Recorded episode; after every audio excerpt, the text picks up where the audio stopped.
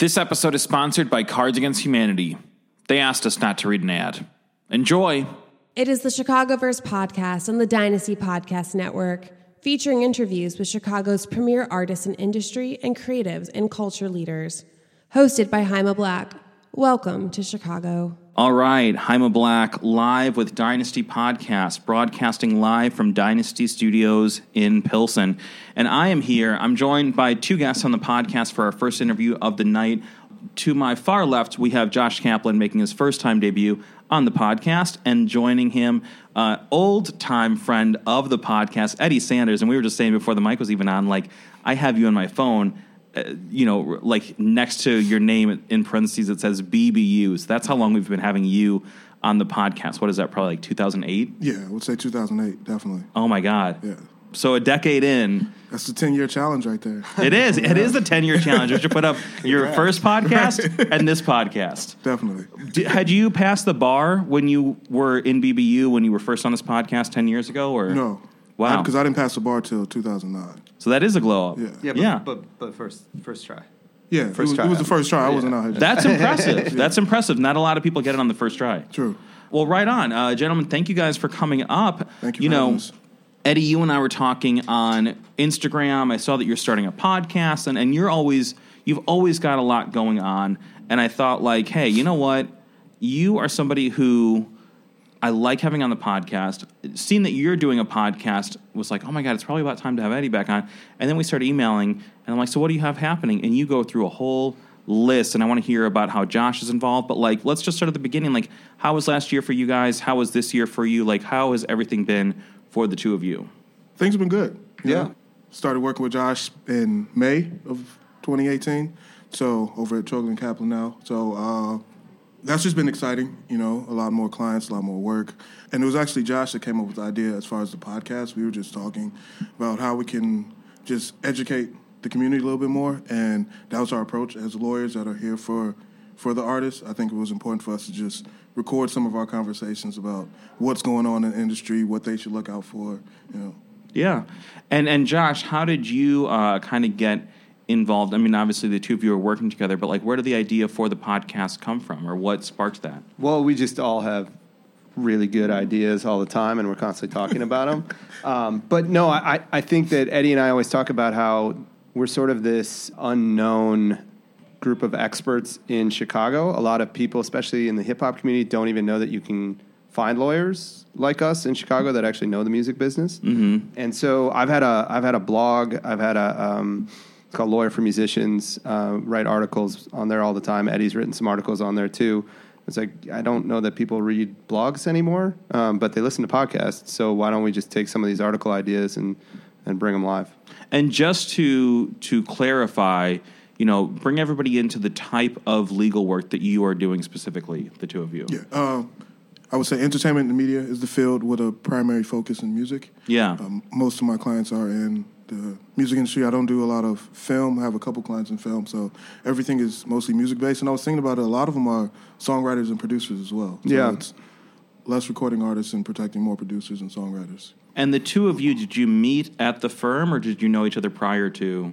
How were we introduced? Because yeah. I've known Eddie for a long time as well, and then it wasn't until recently that I said, you should come work with us. Yeah. But I don't remember. I think you were still in law school, because yeah, I'm old. It was Empire Liquors, I think. Was yeah, yeah, yeah. Empire Liquors, yeah. man. That was in Wicker Park, right? Yeah. yeah. God, it's like we are throwing it back here. yeah, we're old. Yeah. For sure.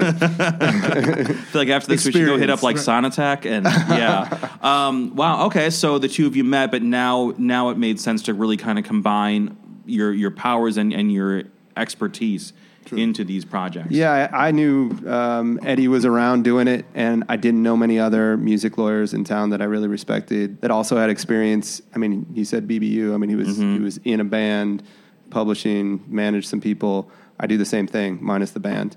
So yeah, it made a lot of sense to partner up.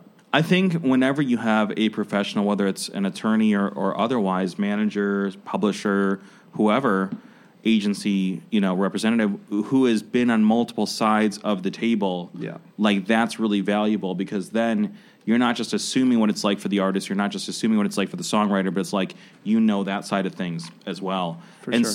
you know, for the two of you, you know, Eddie, you mentioned that maybe people don't know that there are attorneys like the two of you in Chicago.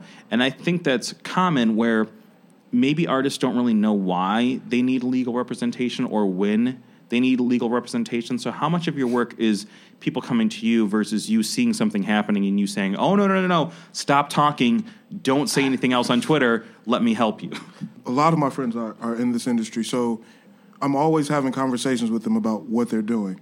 It might not translate me being their actual, them being clients of mine, but just the initial conversation of, all right, I just started making music. What's my first step? Should I be getting split sheets? Should I start an L L C? So I'm always playing that educator role of just trying to inform people of those initial steps so that they can start off smoothly, you know? Yeah.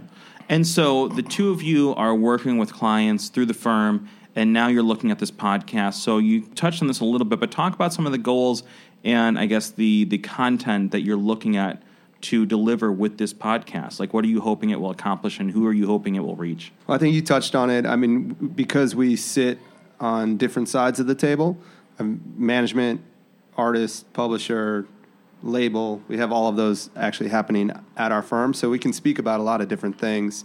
Um, obviously, we're going to lead with the legal side of things because that is our chief area of expertise. But the law in music is constantly changing, especially right now. Mm-hmm. Um, well, there was just that Music Modernization yes, Act. Yeah. So that is, uh, I'm, we're seeing changes. We're seeing the M M A affect changes on a lot of our clients because we have distributors as clients and labels as clients, as well as the musicians themselves. So, I mean, we could have an entire podcast just about the M M A, except right. nobody would listen.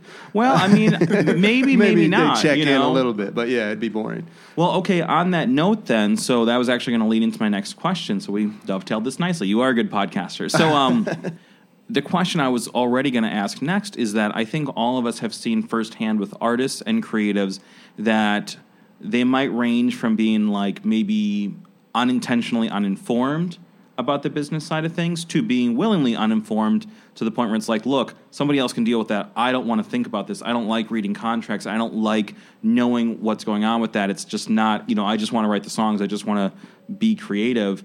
So how do you inform an audience that is, you know, art is kind of at its core sort of disinterested in business on a lot of levels? I mean, that that's a that's a good that's question. Good question. I think, yeah. I'm not trying to challenge it. I'm no, just no, saying, like, it's something I see a lot, too, with my students, you know, where, like, sure. they are – I teach at Columbia. I say that all the time in this podcast. But it's like I teach this entrepreneurship. The students are, you know, late teens, early twenties for the most part, and they're blindingly brilliant when it comes to their craft. But a lot of them – and some of them already come in being like, hey, I'm on I M D B. I know how to sign a contract. But yeah. for the most part, they're coming in and they're they're intimidated by contracts, and they – might think, you know what, I don't want to be on social media. I don't want to do the business part of this. I just want to paint. I just want to do this. Well, I think that's the ultimate goal, right, is to have them be able to just focus on their craft, knowing that everything else is taken care of. Yeah. And that's where we come in, right, because uh, it's our job to make sure that their rights are protected and they're actually getting paid for their art. But to bury your head in the sand and just be like, I don't want to deal with it. I don't care. That's how you get screwed. I mean, it, you can get screwed by your manager. You can get screwed by your lawyer. So you have to pay attention to the bare minimum if you want to make a living and do this for a career. Well, and we even see this with larger artists who are at, like, sure. you know, we see headlines on Billboard all the time about, like, a Lady Gaga type artist who will say, like, it turns out my accountant's been stealing from me. It turns out my manager, and I'm not even singling out Gaga. I can't remember if that's actually happening with her. But artists at that level, too, like, you can get screwed at any level, like, at the very beginning or even at that, like, Drake, Kanye level. For sure. And maybe more than because there's more money. Yeah. So that's the thing. You just, you have to understand the business you're in. If you think about any other profession, you understand the business aspect of it. If you're selling furniture, you're going to understand the ins and outs of supply and demand. You're going to understand the business structure of it. So as creatives, they can't just, like you said, bury their hand in the sand and like, oh, I just want to make great art. Because if you don't know what P R does, then you don't know if you're paying for a good P R company. If you don't know what your lawyer is supposed to actually handle, you don't know if that lawyer is doing his job. So even though you don't have to know the ins and outs of everything, you should have, like you said, the bare minimum understanding of, of the business. Otherwise, there's, and I know the two of you would not do this, but there's a lot of people out there who, if the artist isn't checking up on them, they'll do the bare minimum, collect the paycheck, and be like, well, great, if they're not checking, why am I going to work harder for them? Right. Your management generally is only going to work as hard as you kind of expect and demand them to work in a lot of cases. For sure. Yeah. We have artists on, you know, every coast, L A, New York, international, all that. So we don't just work with Chicago artists. And because of that, we get to, we have more experience, right? We have mm-hmm. experience with some of the bigger firms and some of the bigger management companies, and that's another sort of degree of success that a lot of artists think that they achieve. If, if they find a lawyer in New York that represents Kanye and represents Drake and represents Gaga and all that, then they think they're protected. Right. It's not not the truth. It all. Almost might be the opposite, because that manager or lawyer or whoever is going to be so focused on like that Gaga money, that exactly. Kanye money, exactly. that like the artist at the bottom is not going to be their main focus. Right. Yeah, absolutely. Now, you know, I think it was you, Josh, who mentioned kind of artists leaving money on the table.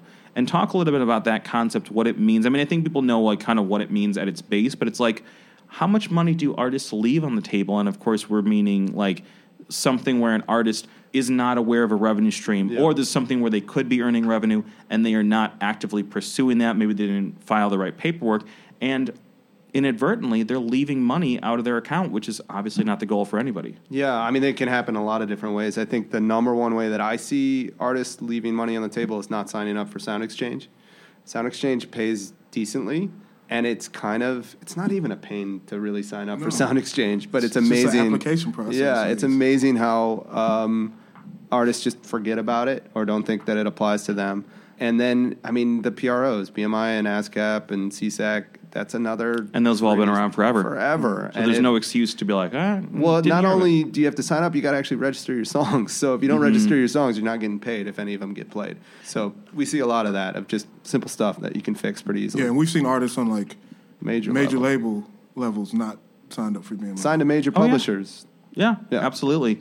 And so... I know the number, the specific number is going to vary for each artist, but it's like, I think there is the um, perception, whether it's true or not, or somewhere in between at this point, that artists can't make money from their music anymore. They can only make the money from touring and from merchandise and from, you know, sync and things like that. But is that fully true, or are there still ways, if an artist is savvy and willing to put in the work or bring on the right team to do the work, that an artist can make money from their actual music product? They definitely can. It all depends on the percentages that they give up to third parties. Yes, touring, merchandising are excellent streams of income. Mm-hmm. But if you're in the right situation, uh, you look at an artist like a twenty-one Savage who owns all of his masters, has a, a good split with Epic when it comes to royalty percentages. He's going to do well when his album sells. Um, you look at these independent artists, a chance of that nature. Mm-hmm.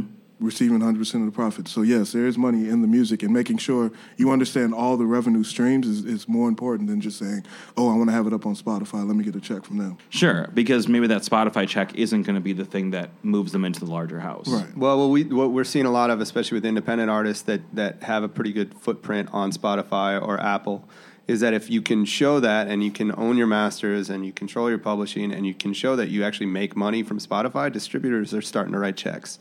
Well, significant I th- checks. I think that's true on a lot of levels. It's like back in the day when I worked at the radio station Q one oh one and we did the local music show, artists used to ask us all the time, like, how do I get on the show?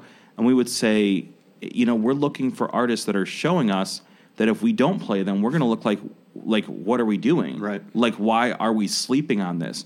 And I think that's true on a lot of levels where, let's call it the business side, whether it's the manager, the publicist, the, you know, the attorney, whoever – I think a lot of times they're looking for the artists who are already doing the work. For sure. And then they can say, great, let's step in. This person's clearly serious about their craft. Yeah, it's not really a creative industry outside of the artist. So right. you're not, you're not going to find labels who are being super creative. They're going to see somebody that's already doing really well. Distributors are not going to take huge risks. They're going to write a check when they see, oh, all right, you already have ten million streams or whatever it is. Yeah, and you're out there, you know, promoting your work smartly, building a great social engagement strategy, right. all the, you know, you got an email list, all these kind of things. Yeah, on, as uh, managers, I've, I've seen two of our artists that have been really successful on Spotify get decent checks from distributors, and the, they're just basing it off of the streams that they're already going to collect, that they know they're going to collect from what work the artist has already done, and the distributors want to see a good team in place, and then they'll write you a check.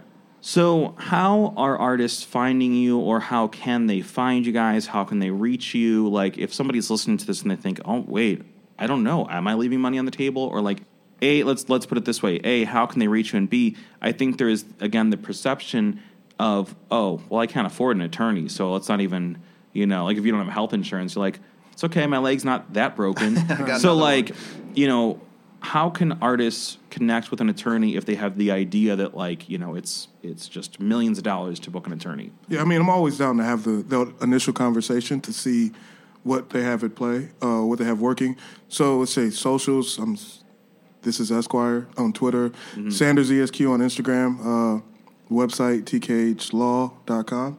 Yep. Yep. So that would be the website. Um, and yeah, and we're here in the city and we're out. I'm at most of the shows. So you're an accessible guy. Yeah. I mean, you're right. A staple in the city, man. So you can touch me. You can come say hi and we can have conversations, you know? Yeah. And so, okay, so let's talk about the podcast a bit. I mean, that's something I've been wanting to learn about more is podcasts. Um, so, like, you guys are looking to start a podcast. Are you thinking it's going to be just the two of you speaking about your own experience and offering insight? Are you going to be doing interviews? Have you thought about, like, kind of what the mechanics of that program is going to look like and sound like? Yeah, I mean, we first we had to get the mic situation together. So, uh we were a really bad joke of how many lawyers does it take to plug in a mic. But uh, no, it's, it's going to be us two uh, having conversations.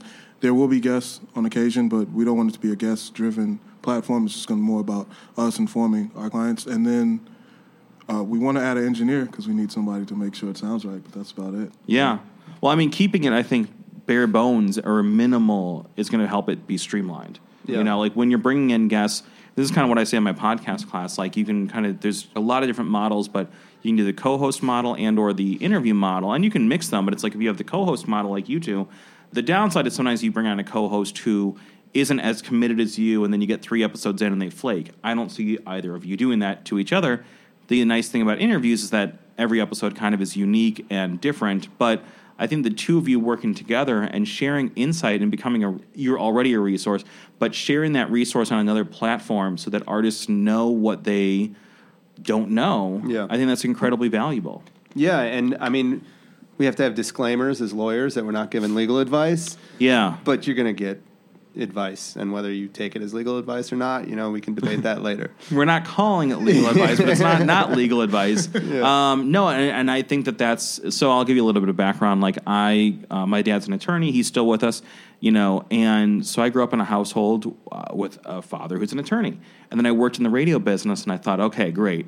I saw how boring law is, no offense. You know, my dad's a bankruptcy attorney and I was like, I saw how boring that is. I want to go work in the radio business. I want to hang out with Nine Inch Nails and Metallica and stuff. And I meet the D J that I work with uh, for thirteen years, Chris Payne, and we sit down for our first meeting. I'm fifteen years old, and he tells me, listen, man, you don't want to work in this industry. It's brutal. There's no job security. I'm going to law school. And I was like, what? Are you kidding me? And so then I worked with him for thirteen years, and that was a tremendous experience. But I was basically sort of raised by two attorneys. I kind of had two attorney dads. So, like, I was at the point where, like, in my twenties, people would be like, uh, could you pass the salt? And I'm like, all right, if you have a salt allergy, I just want you to know that you asked for the salt and I cannot be held. You know, they're yeah. like, dude, just pass the fucking salt. Yeah. So it's like there's a lot of value in, I think, getting that insight. And I was privy to, a, you know, I was always able to ask like, well, okay, should I do this? And from a legal perspective, you know, what kind of business do I want to launch? But a lot of artists don't have that. And a lot of colleges don't offer that. And even if the information's online, maybe it's on like a platform like entrepreneur dot com or inc dot com, but artists are not looking at that. They're trying to write their next song. They're trying to work on their website. They're trying to book a tour. So if they can turn on a podcast and listen to that while they're driving, while they're, you know, doing the dishes or whatever, that's there's a lot of value in that. Yeah, we want to be, be able to present the, the information that is easily digestible for the artist. So it's not, we don't want to speak in the same language that we speak in the contracts. Yeah. We want to be able to break it down in layman's terms so they can have a good understanding of what's going on, not feel overwhelmed with it. I think that's really valuable. I mean, honestly, if you can make something accessible and digestible in a way that the average artist, creative individual who has not been to law school, right, like the furthest they've gone is maybe watching Better Call Saul or something like that, right, or S V U, if they can digest that and if they can access it, that's a winning formula. For sure, and I think what we talked about earlier about how we have the experience not just as lawyers, because if you meet someone who's just a lawyer, it is hard to communicate with them on a, a real level. Sure, so sure, when, on a casual... Yeah. yeah, yeah. So, I mean, we do... I can speak from the perspective of a manager. I can speak from the perspective as someone who's a publisher and a label owner, and it it just helps. I try not to look at it as, you know, black and white law, because that's boring. Right, but if you can... if you can relate it to what it means to that artist, to that musician, to that, you know, whoever, if you can tell them, here's why this is relevant to you, yeah, that makes a real difference if you're able to connect it to their experience, yeah, you know, and fill in a gap in knowledge. For sure. So, like, do you have a name for it? Is it too early to... No, we got a name. We got a name and everything. All right. I mean... Tell us what you want. You don't have to spoil the whole thing right now. I'm just, I love talking podcasts. Yeah. I don't know that there's a lot of anticipation no, for it, but, so like, we can tease it, I guess. That's sure. What, that's where we go with it. Uh, we're going in, industry standard. So. I like that. Yeah. Yeah, industry standard. That's yeah, good. The thinking behind it is that music contracts tend to have that language in them, mm-hmm. that the reason you're getting completely screwed is because that's the industry standard. Right. So uh, we we decided to uh, take our own sort of twist on that and, and explain why industry standard is not always Not good. What you should always accept. Exactly. You know, uh, there's a great documentary. I don't know if either of you have seen the thirty seconds to Mars doc. Mm-mm. No. Really? Okay. Wow. So this week, it's called is Artifact. Is it on Netflix? It's not on Netflix. I think you might have to download it, but I think it's like two or three bucks on like Google Play. I mean, it's cheap. Okay. But I show it every semester in my entrepreneurship class at Columbia because we have, you know, every week's about a different topic, like, you know, registering as an L L C, you know, networking, et cetera, et cetera, right? We get to the contract week, and you know what? I don't know how to make a contract three-hour discussion or lecture interesting to a twenty-year-old. So I show them that movie. It's the only week that I, like, opt out and do the teacher cop-out of showing a doc. But it's this documentary. It's called Artifact. And I always preface to them, like, hey, you don't have to be a Jared Leto fan. You don't have to be a thirty seconds to Mars fan. But it's all about, uh, you know, about ten years ago or so, two thousand eight, thirty seconds to Mars were trying to get out of their contract because there was a seven-year statute, which may or may not still be in effect in California. Uh, you guys are the attorneys, so you would know. Yep. But, like, basically thirty seconds to Mars is like, look, we've done nine years. Our contract's legally over because of the seven-year statute in California. And their label's like, not so fast. You still owe us two records. So because they try to leave the label, the label, E M I, sues thirty seconds to Mars for thirty million dollars. And the whole thing is so punishing because they were rolling cameras because they were going to start documenting the making of their new album. And then it just so happened that, like, this all happens, yeah. right? Like, you know, that company just wanted to make a documentary about a paper company. And then look what they came up with, right? Right. So it's like, so you got this doc that goes into this unimaginable David versus Goliath story of thirty seconds to Mars taking on E M I, and they've even got like Irving Azoff and stuff in their corner, and it's still punishingly brutal, and it accomplishes something, two things that I think are remarkable. A, it really clearly demonstrates to students in my class how important it is that they really read their contracts and why that's important, how badly you can get screwed. I'm like, look, even someone like Jared Leto, who has Irving Azoff, can get screwed this bad, so what chance do you think you have if you don't read your contract? And the other thing that's amazing that it accomplishes is you feel bad for Jared Leto, which I tell them at the beginning, I'm like, by the end of this, you're going to feel bad for Jared Leto. And all of them are like, mm-mm. And I'm like, and then at the end, they're like, that kind of sucks, poor guy. And I'm like, right? So yeah. Watch Artifact. I think both of you are going to be like, holy shit. Yeah, because this is the, the California law can't have a contract that lasts longer than seven years of service. So that's why you saw a shift in the terms in contracts being going from years to actually number of albums and number of songs. Right, yeah. And then there's that undefined time of how long it's going to take to put out six albums as opposed to we want you for seven years. And that's why we get so many greatest hits and box sets and Christmas yep. records. Yeah, absolutely. Exactly. And then, Eddie, you talked about some other new projects you have coming up, uh, a YouTube channel, a book, like uh, all sorts of things. Um Bring us into these other creative ventures that yeah, the, you are... It sounds like two thousand nineteen is going to be your year.